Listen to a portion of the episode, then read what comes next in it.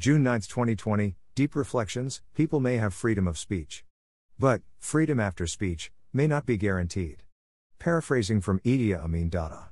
A wrong chap to quote one would say, but hey, stuff happens. From pandemic COVID 19 to Black Lives Matters, I can't breathe, Zrep, I shifted my thoughts, attention, and deep reflections to the Zambian youths. Tukuta, B. Flow, Lusambo, Kings Malambe, and the Youth Revolution. Several thoughts crossed my mind. Freedom of speech is a principle that supports the freedom of an individual, a Zambian citizen, or a community, group of people to articulate their opinions and ideas without fear of retaliation, censorship, or legal sanction. The term freedom of expression is sometimes used synonymously with the freedom of speech but includes any act of seeking, receiving, and imparting information or ideas, regardless of the medium used. Freedom of expression, yes, that elusive right to express one's ideas and opinions freely through speech, writing, and other forms of communication, but without deliberately causing harm to others' character and a reputation by false or misleading statements. Freedom of the press is part of freedom of expression. So is the freedom of the social media, Facebook, WhatsApp, Messenger, Instagram, YouTube, emails, and many others. To my fellow countrymen and women in and outside Zambia, including the energetic youth, below the age of 35, although in Zambia we still have political leaders in charge of the youth wings who may be slightly below 50 plus 1. My humble appeal and advice has always been that in a multi party political dispensation the unity and diversity prevails. One may have divergent views and opinions, and one can differ in principle and perspective without necessarily turning to insults. A lady can say no to any man's advances without necessarily yelling unprintable against the dude or bally. Just like one can reject a political manifesto of NAREP, DC, FDD, MMD, UNIP, DNC and settle for none or for others. Similarly, you can differ, or have different opinions and views from certain political parties, leadership and structures, including their manifestos, without necessarily insulting them. In politics, as we may all know by now, there are no permanent enemies. Many have left, defected, insulted, and went back to leak their own vomits. As Zambians, apart from being generous and hospitable, we must continue to show civility in whatever we are doing.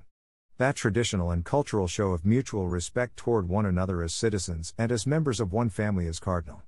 Civil discourse is the free and respectful exchange of different ideas, views, and opinion with decorum.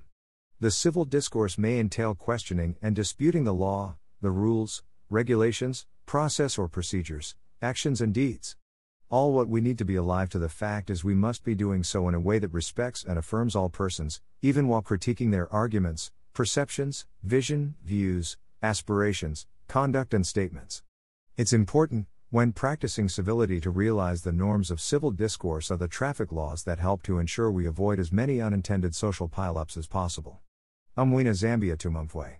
Ikalenkalipum Zambia etc. Civility is the machine oil that keeps the gears of society running smoothly.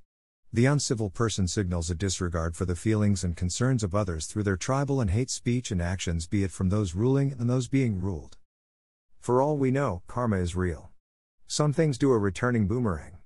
I will use the true examples and advise of three or four wise men from the East, Amoziku Mawa, Mwanza, Zimba, Jere, Firian and Kosi, and why it is imperative to remain cool and collected whilst you hold different views from others in certain points in life.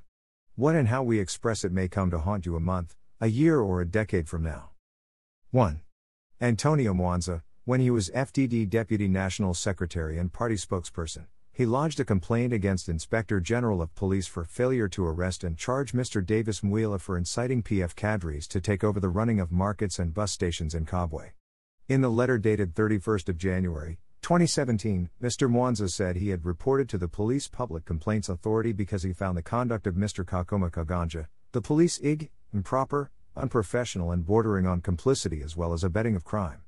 Cap 87 of the laws of Zambia clearly states that anyone who incites civil disobedience against, herein being the local authority, is guilty of a criminal offense and is liable to imprisonment. Inciting lawlessness and promoting acts of subversion of the lawful authority is a serious criminal offense that should be should be punished. Read the complaint letter in part. Mr. Mwanza bemoaned that the same police was quick to act and arrest UPND Vice President GBM who threatened the Republican president after he was reported by the PF deputy spokesperson Frank Bwalya. As fate had it, Antonio works under Davis Mwila. 2. Chris Zumani Zimba said these are not leaders. These are not Christians. They are charlatans, shenanigans, and political hoodlums who use power to suppress, oppress, and steal and loot from the very people that God has given them stewardship over. It's an abomination, Zimba in another article stated, 10th of February, 2018 during a PF fundraising dinner in Ndola, President Edgar Lungu made a shocking public announcement in defending the increasing corruption allegations against him, his cabinet ministers, permanent secretaries, chief executives of state agencies and PF senior officials, when he noted in a Bemba proverb that Ubamba Mwibala Alila Mwibala. This proverb is commonly used among Bemba people to justify pilferage, i.e., he who works in the cornfield eats what is in the cornfield, just like their Ngoni tribal cousins would say Walya Kake Ali Ye Mulandu is earlier observed. In practical terms, President Lungu did not only justify abuse of public resources in the civil service, Eagle One simply articulated a new public policy in Zambian governance by authorizing kleptocracy, rule by theft, under the famous auspices of Ubamba Mwibala Lila Mwibala. Clearly, this statement is enough ground for the Zambian lawmakers to initiate and advance a vote of no confidence in Lungu as president. Justifying kleptocracy makes him the number one political, legal, and moral enemy of the Zambian people, the presidency and the supreme law of the land as he now stands very unfit and misplaced to continue being the head of state and government as well as commander of the armed forces. One common definition of gross misconduct states that it is an act which is so serious that it justifies dismissal without notice, or pay in lieu of notice, for a first offense. They must be acts that destroy the relationship of trust and confidence between the employer and employee, making the working relationship impossible to continue. In Ubamba Mwibala Alila Mwibala, President Lungu crossed the acceptable political red line of misconduct as no sane elected leader can have the immoral courage to openly insult the poor people he or she governs by officially introducing and justifying rampart abuse of their resources in the civil service as President Lungu tried to do in Ndola. In this proverb, it is clear that Eagle One committed gross misconduct, an impeachable offense under Zambian laws to which President Lungu should not be exempted or protected. According to the Cambridge Dictionary, Kleptocracy is a society whose leaders make themselves rich and powerful by stealing from the rest of the people they govern. By accepting and promoting kleptocracy in Ubamba Mwibala Alila Mwibala. President Lungu's open crusade to call upon civil servants and politicians countrywide to continue stealing taxpayers' monies and abuse public is politically immorally, malicious and a serious abrogation of our constitutional values and principles of the public service.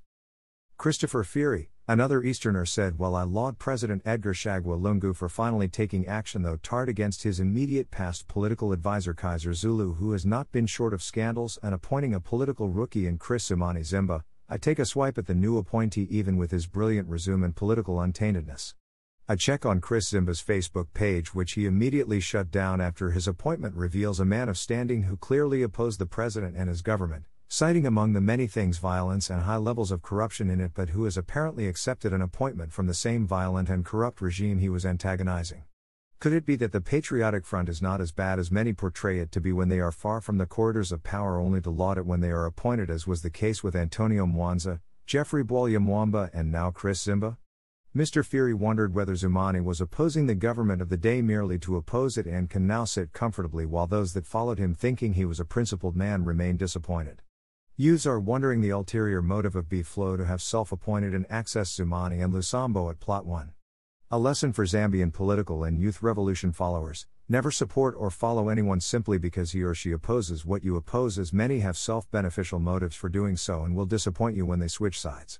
And sides, they do switch. They will continue switching.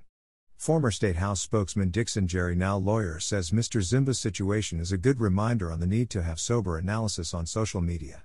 Before you post anything on social media, always think twice. Some of these things come back to haunt you in future, Mr. Jere said.